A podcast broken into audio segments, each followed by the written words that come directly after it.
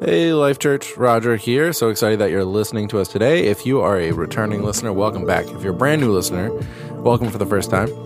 So excited that you're here. Be sure to follow, like, subscribe so you can catch more of what we put out. We uh, not only do we put out sermons and, and services and things like that, but we also occasionally put out some other cool stuff like interviews with staff and things like that. So be sure to follow us so you can stay up to date on all that awesome content.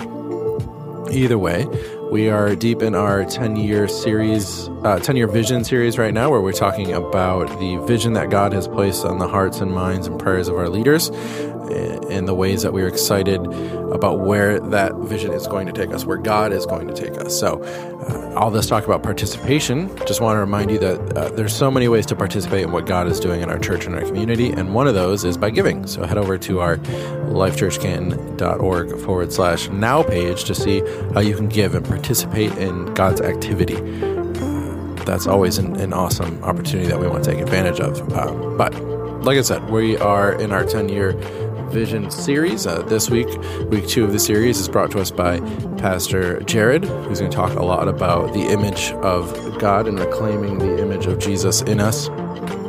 And he's also going to talk about maturity and, and some really cool stuff. So we'll talk about action steps after. But for now, uh, enjoy the message and we'll catch up in a minute. Can have a seat. Yeah, we can clap for that. Those are wonderful. Welcome to Life Canton. My name is Jared. I'm one of the pastors here. Super excited to be with all of you. And thank you for those of you who are watching online as well. If you're just joining us on the podcast, we just sang the song, It Is Well. And my prayer for all of you is that it is well with your soul, no matter what you came in with. If you were fighting in the car the moment you got here, even, I pray it's well with your soul. Uh, we're going to continue to talk about vision. We started the series just this last week uh, called our, it's our 10 year vision. And we said, we want just one thing from you is we want you to know the way. And the way is that you reclaim your identity in Jesus so that you can bear the torch of Christ's justice and love. That's a big vision. That's our vision for all of us in this room and watching online. And we were in Ephesians chapter 4. We're going to continue to go there in just a second as well. Uh, but before I do anything else, I just want to make sure to clear something up, okay? Because I've been a little bit confused these last couple weeks. And that is this uh, I need some crowd participation, so hopefully you can help answer this for me. Is it true that Detroit feels as though they are somehow involved in the Super Bowl simply because of. You didn't even let me finish what I was going to ask because of Eminem. No, Matthew Stafford. Somehow you're all, whatever. Okay. All right, we're going to move right along, talk about spiritual stuff. Here we go.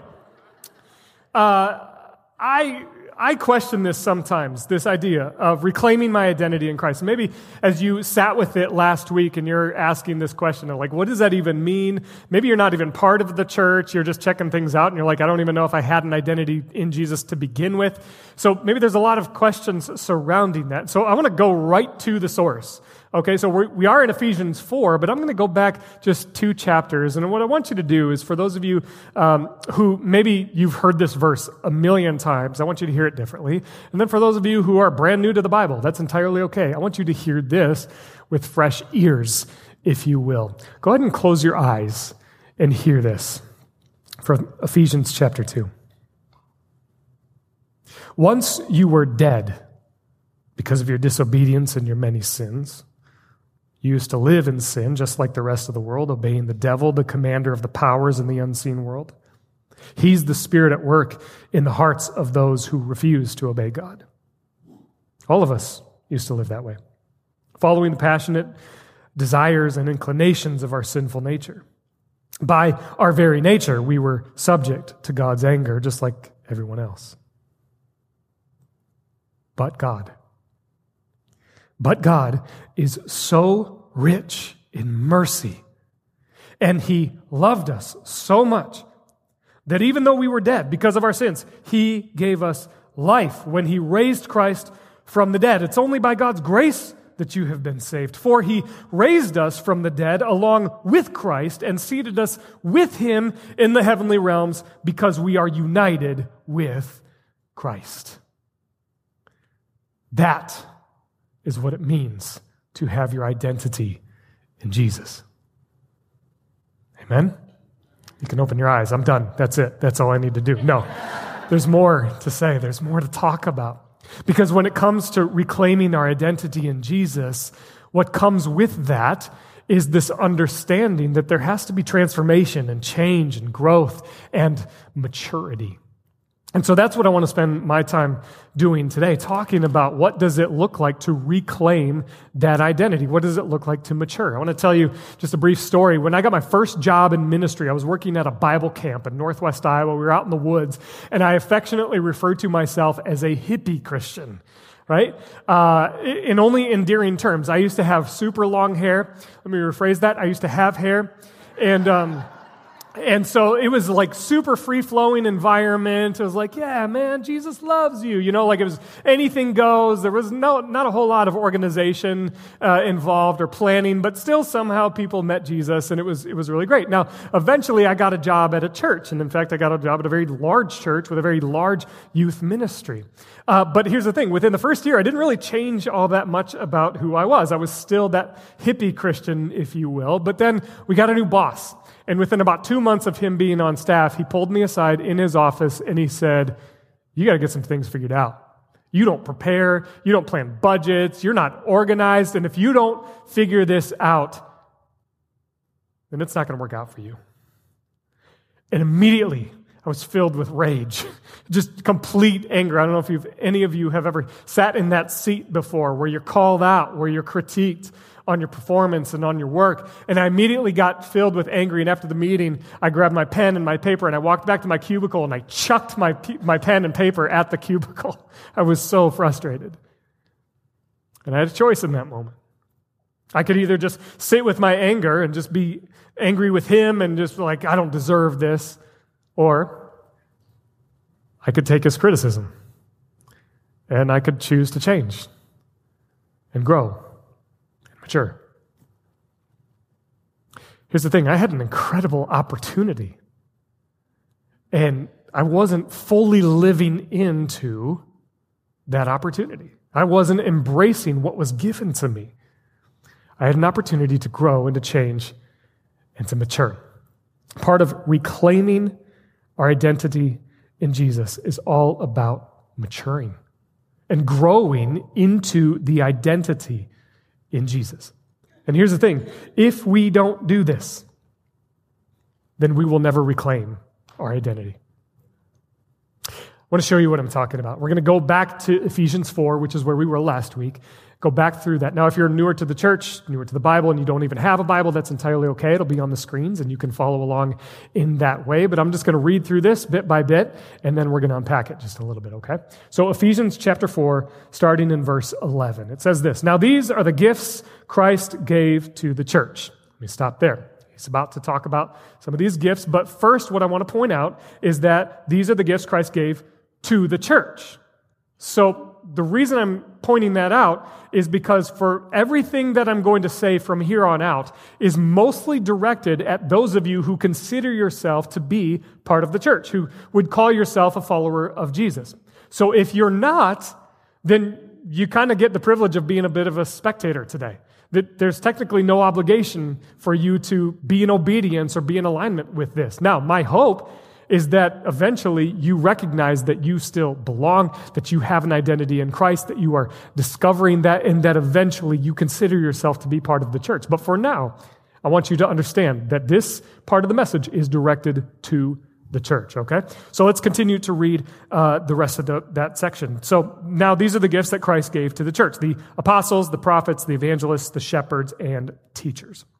Their responsibility is to equip God's people to do his work and to build up the church, which is referred to as the body of Christ. This will continue until we all come to such unity in our faith and knowledge of God's Son that we will be mature in the Lord, measuring up to the full and complete standard of Christ. So, in other words, there are these gifts, these roles, these jobs and responsibilities that Christ gave to people to be in the church in order to build up the church. They all have one collective job, even though they all have unique giftings and, and abilities and responsibilities. All of them are focused on this effort of unity and maturity growth, measuring up to the full and complete standard of Christ. Why is unity and maturity so important? What's the big deal? Let's continue to read. Verse 14. Then we will no longer be immature like children. We won't be tossed and blown about by every wind of new teaching. We won't be influenced when people try to trick us with lies so clever they sound like truth. Okay, so what's so important about unity and maturity? Well, quite simply, if we don't have unity, we don't have maturity, then we have disunity, we, disunity and immaturity. Kind of simple, right? That's what's at stake if we don't unify, if we don't mature. Paul goes a little bit more specific and he uses these mixed metaphors that I refer to as babies, boats, and buffoons. Little alliteration for help in memorizing that. Babies, boats, and buffoons. And you're like, well, what are you talking about? Those words aren't even in there. Let me show you what I mean. We will no longer be infants, or sorry, immature like children. We won't be like babies or infants who have to rely on everybody else to do everything for them. A baby needs an adult to change them, to feed them. And, and then when they don't get what they want, they don't articulate that nicely. No, they just cry and scream and shout to get what they want. Now, certainly we might all agree that babies are cute, right? But as you get older, and maybe some of you have experienced this even in elementary school and later on, if somebody calls you a baby, if they say you're acting like a baby, they're not calling you cute. Okay, so there's a difference. We have to grow up. In fact, two years ago, we did a whole series on the book of Ephesians, and Nathan gave the message when it came to this part of the scripture. And what he did is he mixed up a bottle of formula, and then to make matters even worse, he continued to spray it on everybody in the crowd. I'm still experiencing PTSD from that. But he was trying to make this point that it looks weird for a grown adult to be drinking formula out of a baby's bottle. Spiritually speaking, it looks weird for those of us who would consider ourselves in the Lord, followers of Jesus, to continue to still rely on others to have to chew up pieces of food and give us smaller bits so that we can consume. Or reduce it down to milk. I just need things given to me. I need it given to me in an easy way. Our you a baby that is still relying on others for the growth of your faith? Are you expecting faith to just sort of happen to you, to just let others do it for you? Or are you taking an active, intentional role in working out your faith with fear and trembling? Continuing to try to understand who it is that God has called me to be, how I need to reclaim my identity in Jesus. Do you take an active role in spiritual disciplines of doing justice and prayer and fasting and giving? Are you participating in what God has called you to be? Second thing is boats. If you're not a baby, maybe you're a boat. And again, you're like, that, that's not there in the scriptures.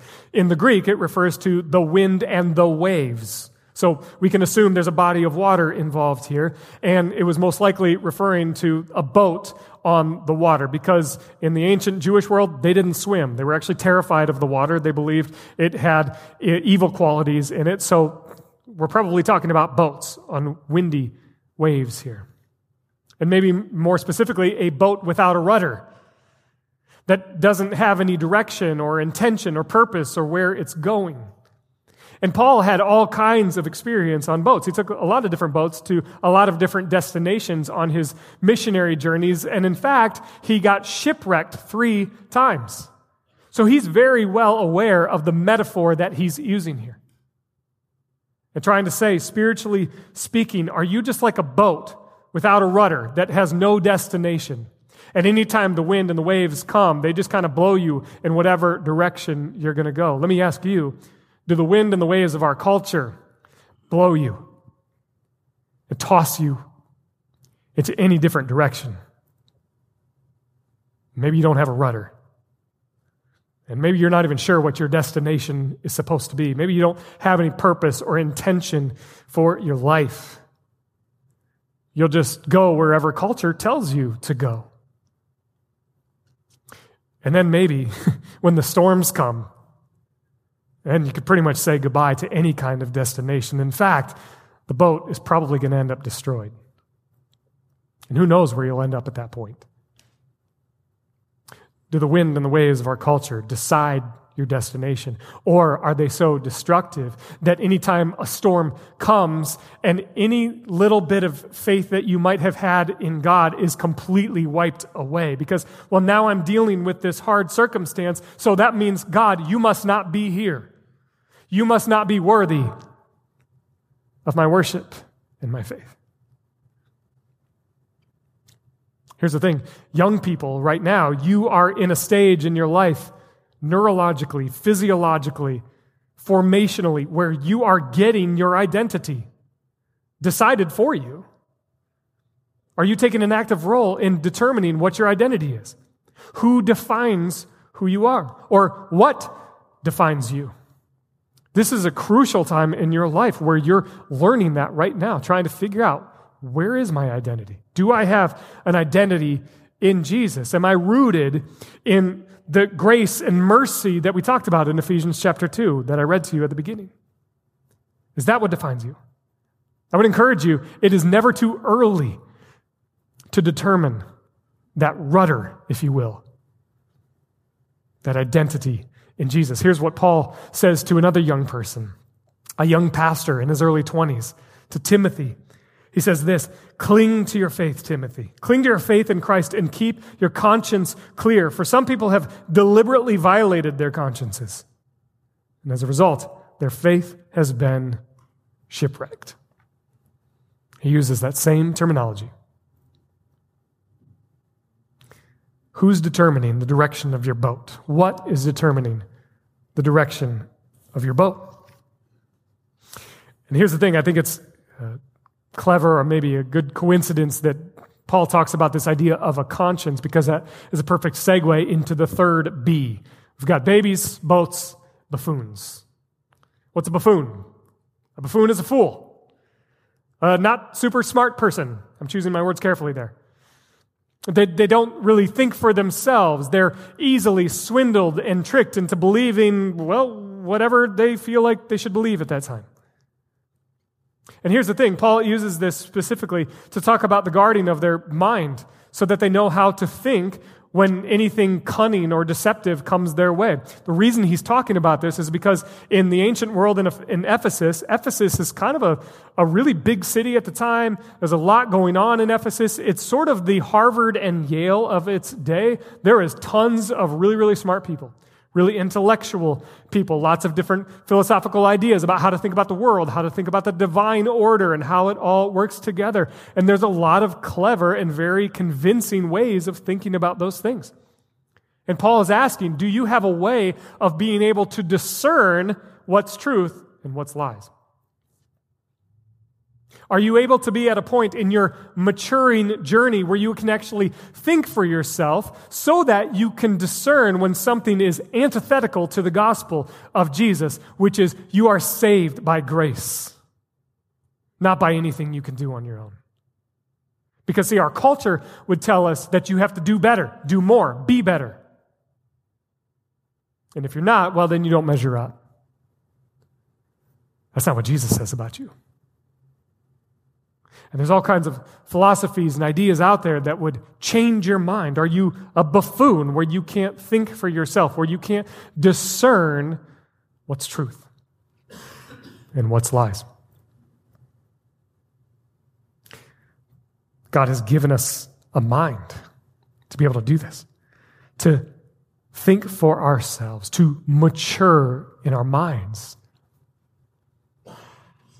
so, this is what Paul is saying. When we mature, we won't be babies, boats, or buffoons. What will we be then? What's the positive thing?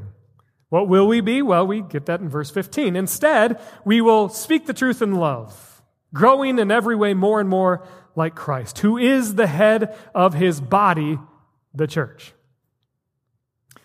That's kind of a weird transition. I don't know if you caught that or not, but if we won't be babies, boats, and buffoons, what will we be? Well, Paul doesn't really say that in the next part of the sentence. He says, instead, it's not what we won't be, but it's what we will do.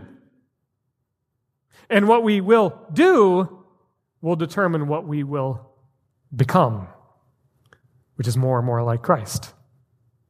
So, what will we do? Well, we will speak the truth in love. Why is this important?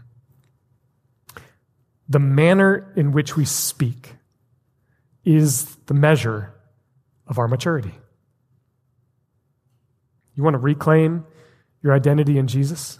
You want to know whether or not you're maturing? The manner in which you speak is the measure for our maturity. How do you speak? Do you speak the truth in love? Are you a loving person? Again, I'm specifically speaking to those of us who call ourselves followers of Jesus. How do you speak at school, in your classroom, with your teachers, with your friends, with your enemies? How do you speak at work, in your office? How do you speak at home? How do you speak on social media? Are you courageous digitally, but in person, cowardly? Even there, how you speak, the manner in which you speak, is the measure of your maturity. And here's the thing if we reclaim, if we reclaim our identity in Jesus by maturing, it will change the way that we speak to one another. The way you speak matters. So, what do we do with this? How do we go? How do we go forward? How do we know what maturity looks like? How do we know to participate in that process? Or maybe some of you in the room are like, man, this is, this is a lot. This is a lot of work to figure out our gifts and then to build up the body and the church and, and then to understand what maturity and unity looks like and how we speak matter. It just, it feels maybe really overwhelming. Like there's a lot that I have to do. I have to do better. I have to be better. I have to do more. Maybe some of you are feeling that right now. Like this just feels like more work for me to do. And even that scripture talks about this idea that the responsibility is to equip God's people to do his work. And so maybe for you, it feels like work. Maybe it just feels like more shame based religion. I have to perform for God. And I can even get into that place too when I read through verses 12 through 14 that talks about the role of those in the church, the pastors, right? Like I can lose sleep at night over something like this. Like my job is to help everybody to reclaim their identity in Jesus, to help them to mature and to grow in unity. If y'all aren't growing in unity and maturity, well, then that must be a reflection of my inability to help you to do that. So then, therefore, I must be a failure. And so there's this heavy burden on us to do this work and to do it well. I don't know if you feel that as well. But what I can tell you is that part of my maturing journey, especially as a pastor, has been needing to remind myself of what comes next. And Paul's timing is impeccable here. Check out verse 16. He, Jesus, He makes the whole body fit together perfectly. He's doing the work. He's holding it together. And as he does that, as each part does its own special work, yes, there's special work involved, it helps the other parts grow. So that the whole body experiences great success in the church. Every seat in the auditorium is filled. The giving is a surplus. Everybody looks sexy and great, and everybody's attractive, and everybody wants to come to this church now. Nope. That's not at all what it says. So that the whole body is healthy and growing and full of love. It starts with Christ. He is the one that's pulling us all together. Yes, I, I, play a role. Yes, you play a role. Yes, we all have a responsibility to identify what it is that God is calling in, me into. What, how, how do I understand my identity? Yes, all of that is true, but let's not forget that the reason you have a calling, the reason that you have any gifts at all, is because they are gifts from God. He is the reason we have an identity to begin with. It's not as though once I find out what my calling and my gifts are that I can say, all right, peace out, Jesus. I think I got it from here. No, no, no. All the more my desperate dependence on Christ increases. God is calling you to something. I don't know what it is yet. I don't know what your gifts and abilities are yet. But as you explore that,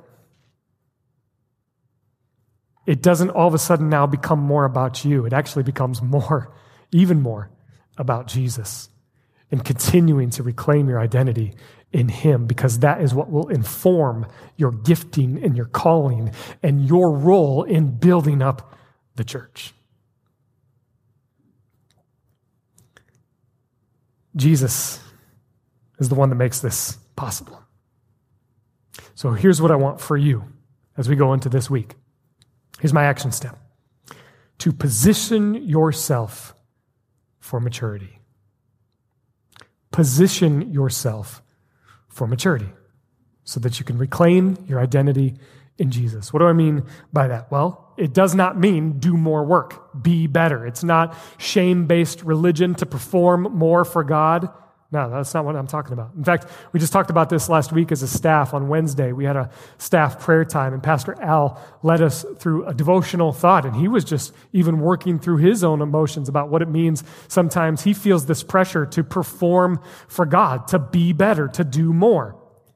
And then he took us to 1 John chapter 3 verse 1 that says, "See what great love the Father has lavished on his children." Because he calls you children of God. And that is what you are. Present tense. Right now, that is what you are. You are a child of God. You were created in the image of God. See how great the Father's love is lavished on you, poured out over you, not because of your performance, not because of your failures, not because of your successes but because you're a child of God. That is what you are today, right now. So, with that in mind, what can our action steps be? First of all, I want you to identify your gift. Identify your gift. Maybe some of you, you've been in church all your life. You know what your spiritual gifts are. You know what that's all about, and that's great. Keep on going. Keep on maturing. You have not arrived. The moment that you think you arrive, you are no longer healthy and growing and full of love. Keep going forward, living into that gifting that God has called you into. But for those of you who don't know what that's like yet, like, I don't know what my gift is. I don't know what that's all about. Or maybe uh, what resonates with you more is babies, boats, and buffoons. Maybe you feel a little bit more like that. Here's what I would say to you you still have a calling, you still have a gift that God wants to give to you. You just need to explore it. And so, what I want you to do is, I want you to take out that Connect card that's maybe on the chair that's right next to you, or you're sitting on it. Take out that Connect card and let us know that you want to talk about this, that you want to explore what it looks like to identify your gift or to learn more about what your identity in Jesus means. I would say this, practically speaking, this is what the life journey is all about. In fact, if you resonate with this idea of like, maybe I'm a baby, maybe I, I, I don't take an active role in my faith to learn more about who God is and who He's created me to be, encounter as part of life journey is a perfect option for you. Or maybe you feel like a rudderless boat and you're not really sure what your destination is or your next step. You just don't know how to identify what your gift is and you need a little bit of help figuring that out. Advance, as part of life journey, is perfect for that. Or maybe you feel like a buffoon, like you know, you know some things, but you also know some other philosophies and ideas that are maybe antithetical to the gospel, but you're not really sure. And so you don't know how to think for yourself just yet or to think in community and in unity with others who also understand the gospel, who are also going after the same things. Transform is a perfect opportunity. It's part of the life journey. Put all of that on your Connect card, whatever stuck out to you. Write it on your Connect card and you can turn it in, and we will be happy to follow up with you and take next steps with you. That's the first one. That's the biggest one. The second one is this use your rudder, your rudder to steer your boat. What is that? The Word of God. But more specifically, parts of this letter the part that I read earlier to remind you of what it means to have an identity in Jesus. And here's what I want you to understand is that Paul's letters are usually split up into two halves. The first half spends a good portion of time just reminding us who we are in Christ, regardless of what you've done or haven't done. This is who you are in Christ. The second half is all about, okay, so because of who you are in Christ, then this is how you should live. This is how you should behave and, and live into the calling of who you are in Christ. But see, the problem is, is that most of the world only hears the second half of Paul's letters typically and only thinks that Christianity is all about your behavior and what you do and what you don't do. But what they don't realize or what they oftentimes forget is that the doing and the behaving is only as a result of who you already are in Christ. So use your rudder and be reminded of what Christ has done for you and in you and is doing in you today. This week, go and spend some time. Read Ephesians 1 and 2 and just read it over and over and over so that you can continue to reclaim your identity in Jesus. And then lastly, seek discernment. Seek discernment. Learn to think for yourself. But also, not only by yourself. See, if we are to speak the truth in love, we have to know what the truth is. And one of the things that Jesus says is that the Holy Spirit will lead you into all truth. God wants to give you His Holy Spirit to guide you, to lead you, to understand what truth is, so that when you're in the mix of conversations where it seems like, man, I'm, it sounds kind of like the gospel of Jesus and kind of doesn't sound, I, I just don't know. We rely on the presence of the Holy Spirit to lead us into truth, to help us to discern what is of God and what is not. And then sometimes you're still not sure, and so you surround yourself in community to continue to learn and to grow how to discern what's true and what's not. Here's the thing if we do this, if we live into this, if we position ourselves for maturity, we will grow all the more. We will be bonded together. Unity will naturally begin to happen. And we will grow into the full measure of the standard, the complete standard of Christ. As we close, I'm mindful of some of those uh, individuals who are in the room, watching online. You're still wrestling with, I, I don't know that I have an identity in Jesus or ever had one to begin with, so how would I reclaim something I've never had? I'm going to give you a different perspective.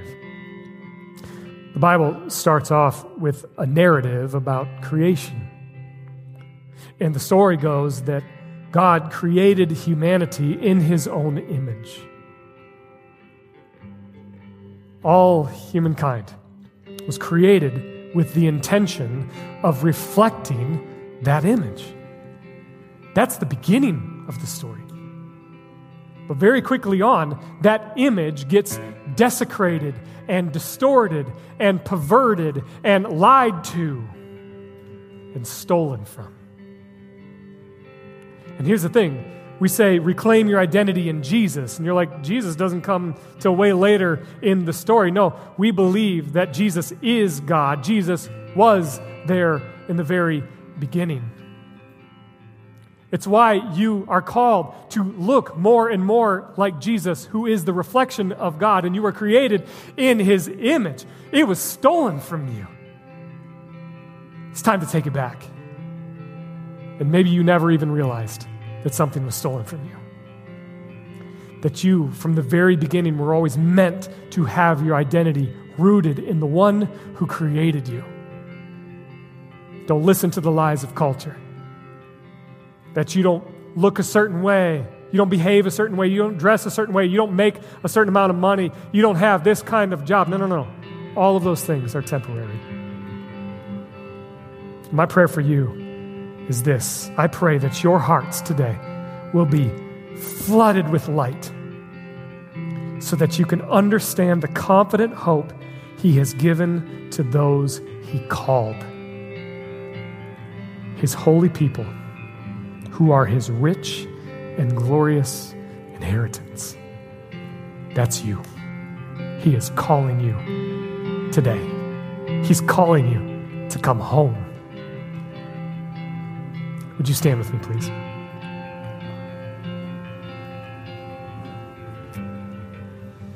If you want to reclaim your identity in Jesus, I want to invite you to pray along with me. I'm going to say some words, I'm going to talk to God, and you can just repeat in your own heart and head the same things that I'm saying. But if there's something specific on your heart that you want to say to God, that you want to express, and you can do that. You can just tune me out and say whatever you need to say to God. Would you pray with me?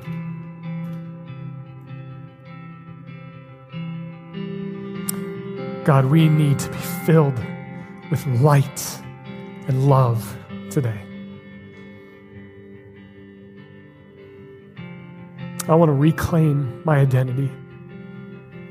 It was stolen from me. I got caught up in the wrong things. I'm concerned about my image. My mental illness has robbed me of experiencing joy.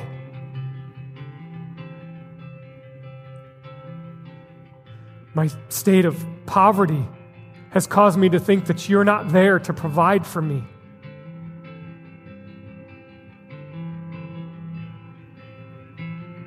my broken marriage, my relationships have caused me to feel all alone.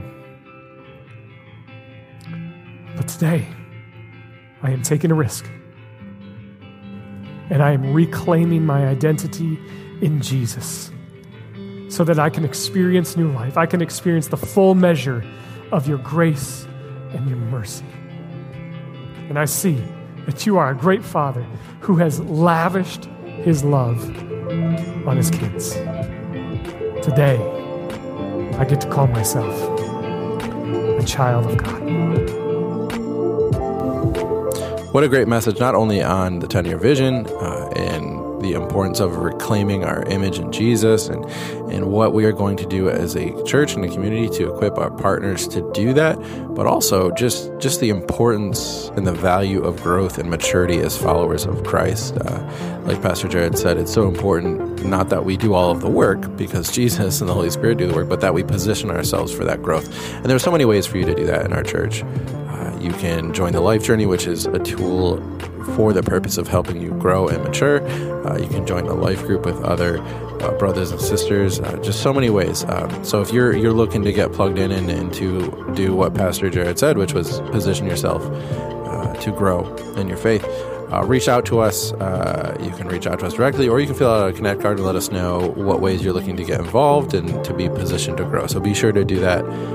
very important, and, and so many ways you can act on on that action step. Uh, but either way, if you're you have something going on um, and you need support or prayer, also reach out and let us know. Again, uh, the the Connect card is a great way to do that. But we also have uh, I started mentioning this last week, but we have uh, life groups, which are groups of people who get together um, to sh- sometimes share meals, uh, but also to to grow together uh, and to do life together. And that's another great way to receive support uh, and love from brothers and sisters in Christ. So reach out, let us know if you want to get involved. One of those, Pastor Al would would love to help you with that. So, but I hope you have a blessed week. I hope today you begin the work of positioning yourself for maturity, uh, not just today, but over the next week. Uh, but have a blessed week. We can't wait to talk more to you about our 10 year vision and what it will entail. Talk to you again soon.